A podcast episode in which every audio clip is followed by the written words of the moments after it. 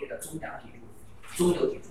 其中我们知道，中国有一条铁路，在天佑，哎，这是当时留第一批留美语的人。当然还有很多法律界的等等人啊，啊，近代教育的开端啊。那么大家应该知道，鲁迅是吧？鲁迅读的小学不是读的是西方的近代教育啊。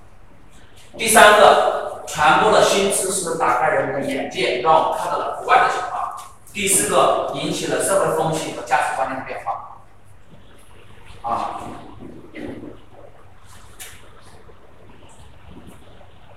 好，那么这四个呢，你们能答三个就很不错了。呃，怎么那个呢？其实也是按逻辑。第一个是经济方面的，对不对？经济方面促进了资本主义发展，工业和资本主义发展。第二个属于教育，教育领域。第三个属于思想领域。三个和四个都属于思想是吧？都属于思想所以你可以直接答三个或者分成四个答都可以。这个是洋务运动啊。好，那么洋务运动失败以后啊，就告诉我们一个道理：资本主义啊，不，地主的这一套啊行不通。地主真的改变不了的，特别是在汉人改革的这一批人对汉人不是领导者的时候，更加行不通。所以后来呢，就出现了维新变法。维新变法，我们找地方的不行，我们要直接找谁呀？直接找皇帝，直接找皇帝，然后就出现了我们广东人。这广东人是啊，都是广东人是吧？你看，洪秀全是广东人，那个那个谁，孙中山是广东人，康有为也是广东人，啊，人家说近代史的开端是广东嘛，是吧？所以就出现这个康有为。康有为这个人是一个纯知识分子。为什么叫纯知识分子呢？纯知识分子不会当官呀？不会当官。以前有一篇文章是这样写的：呃，如果杜甫啊，如果杜甫当了唐朝那个时候的丞相，唐朝会变成什么样啊，我们我们我们语文里面经常写古代那些才子诗人，怀才不遇，是不是啊？写诗那种抒发自己的闷闷不乐的那种心情，很多人可能会同情他们，可怜他们，这么有才，怎么没当大官呢？其实绝大部分有才的人都不能当大官。啊，杜甫曾经发出过一句话，什么叫“安得广厦千万间，大庇天下寒士俱欢颜”。他希望天下所有的穷人都能住得起房子，对不对？这个理想现在实现了吗？现在都没实现，你认为唐朝实现得了吗？所以他如果去当官，肯定是肯定会把唐朝的经济搞崩溃的。告诉我们一个道理，什么呢？一个纯正的文人是不能当官的，不然他当不了一个好官。康有为就是一个纯正的文人，纯正到什么程度呢？他搞戊戌变法，学习西方，是不是？但他从来没有去过国外。他所有关于资产阶级的思想都是怎么样？都是外国人翻译之后给他看的。所以他是一个理想的文人。他想变法，结果变的法都是别人给他的，他从来没有亲自去变过，知道吗？而且他没从一个进士是没有当过官的女进士。突然就因为皇帝的器重，把他提拔为全国变法最高领导。你想一看，一个没有当官的人，突然把你当国变总理，让你去领导全国变法，他会吗？他不会。所以康有为这个人呢，他后来变法的过程中，有个人找过他，这个人是谁呢？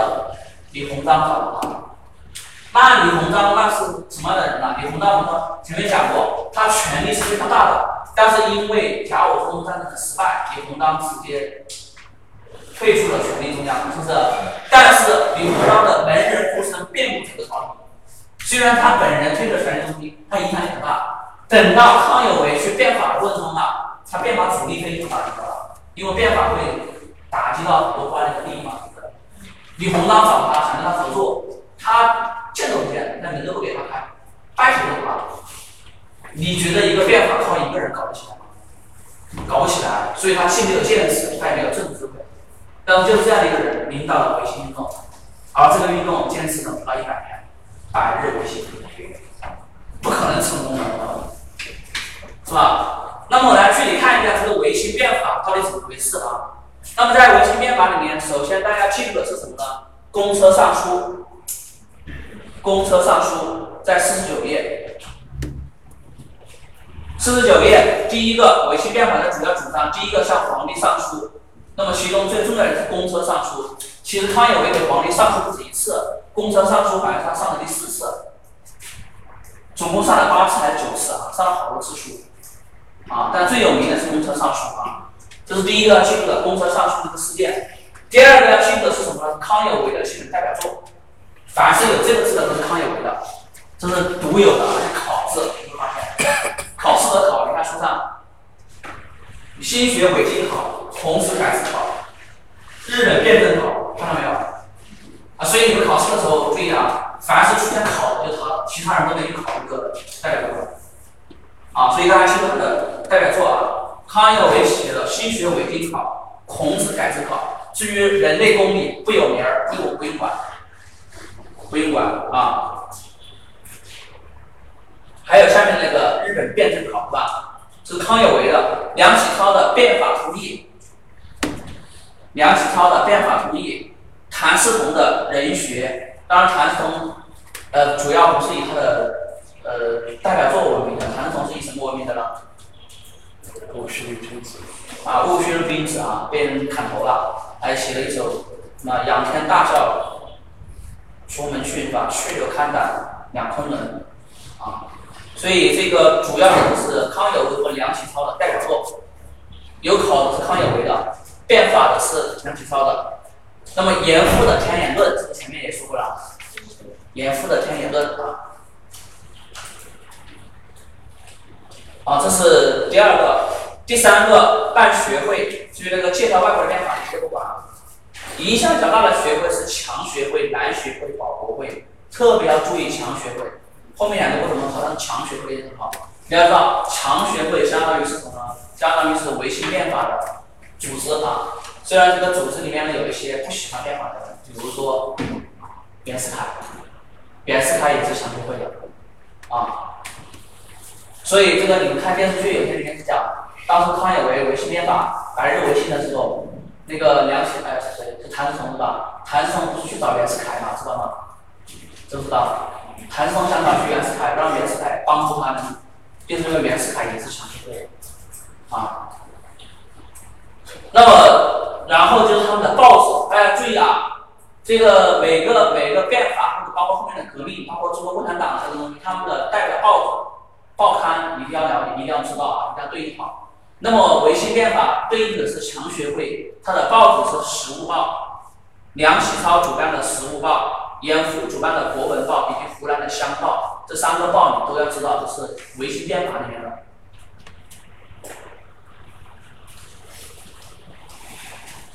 维新变法里面的。然后呢，还有几个学堂，主要是康有为的广州万古草堂，画一下。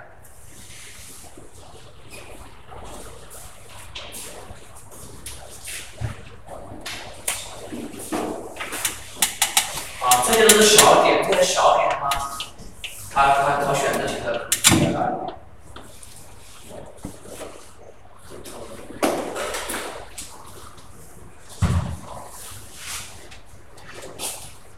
好，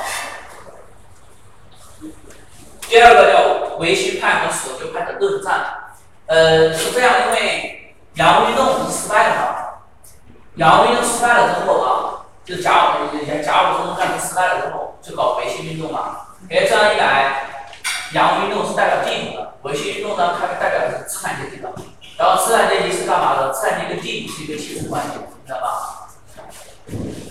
明不明白？资产阶级和地主之间是一个竞争关系，这个这个说法你们你们能不能懂？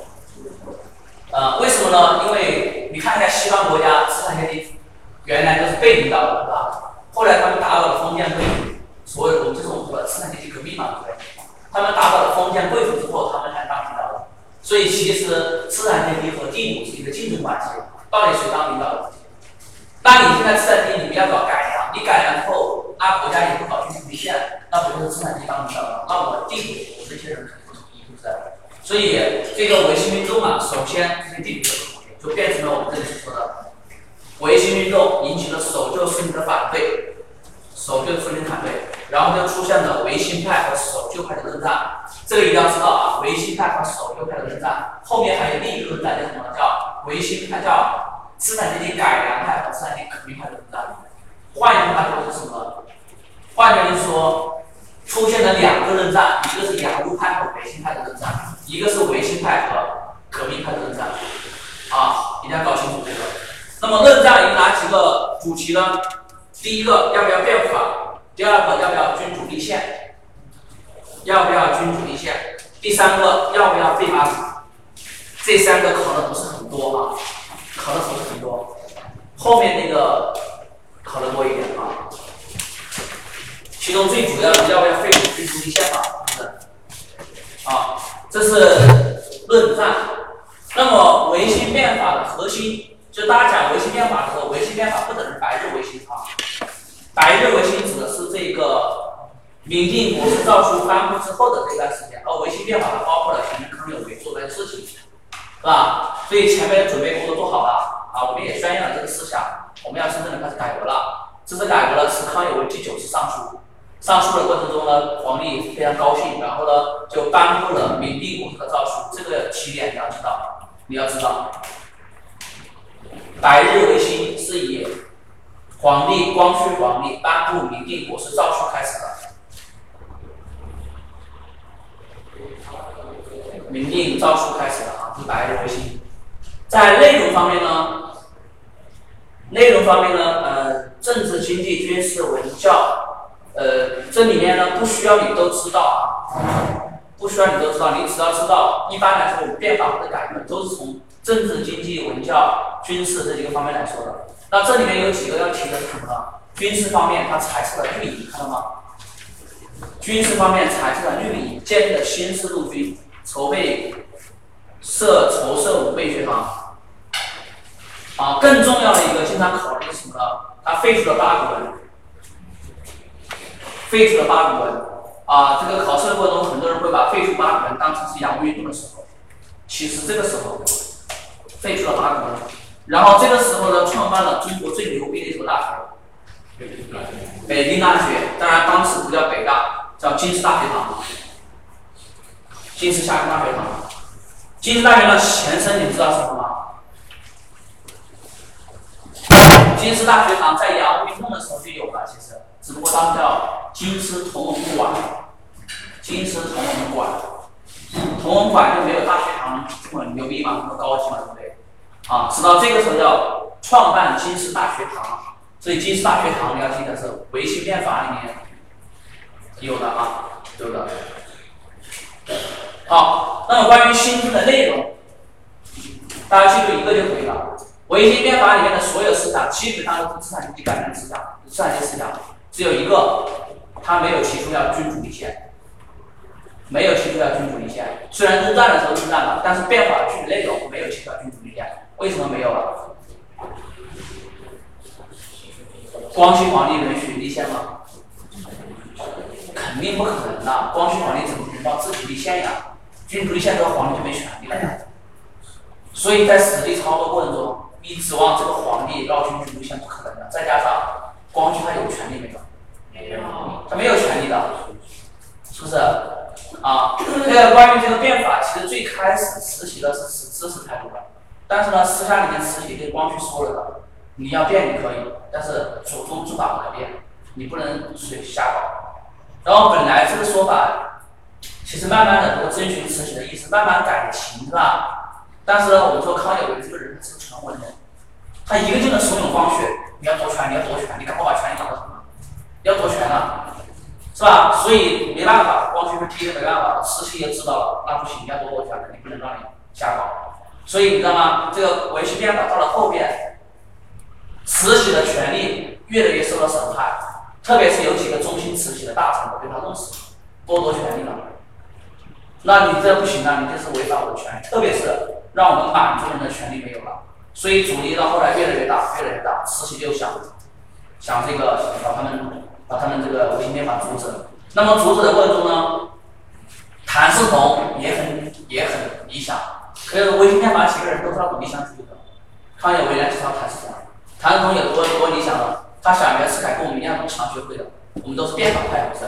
而康而这个袁世凯跟他们几个不一样，袁世凯有军权，知道吗？袁世凯手上带了一万的新军，就是新式的军队新军。但这批新军呢是正在训练的，没有成型的，啊，然后呢，他去谭嗣同去找这个袁世凯，说咱俩一伙儿是不是？你要不帮我们把那个老家伙弄死？原话，老家伙就是他的原话，你知道吗？老家伙是谁啊？实习。实习。他说你去把圆明园啊颐和园给包围了，把这个老家伙弄死。你放心，到时候由我亲自弄死他。你把他包包围了，那袁世凯是聪明人，一万新军包围颐和园怎么可能？啊，当时颐和园的军队都不止四万，一万去打四万，是吧？啊，而且还打还包围皇宫，怎么可能？所以袁世凯不同意，不同意，谭嗣同就知道不对，然后梁启超、康有为就知道消息了，提前跑了，提前跑了。谭嗣同以及这里的其他五个人，这五个人呢？你不需要背，因为他出现在选择题里面，你只要看到手就知道了。六个人被称为戊戌六君子：谭嗣同、刘光第、林旭、杨锐、杨生秀、康广仁。康广仁被称为戊戌六君子。其实你要，你只要记得谁的，你只要记得康有为、梁启超不是君子，不是戊戌六君子就可以了。一般他就拿这两个人去去引诱你们犯错。好，那么除了这个以外呢，维新运动里面还有一个维新运动呢，基本上所有的政策都被废除了，只有一个没有废除，哪一个？对，北大保留了下来，京师大学它保留下来，这个很难得啊。其他全部都废弃了，只有这一个京师大学它保留了。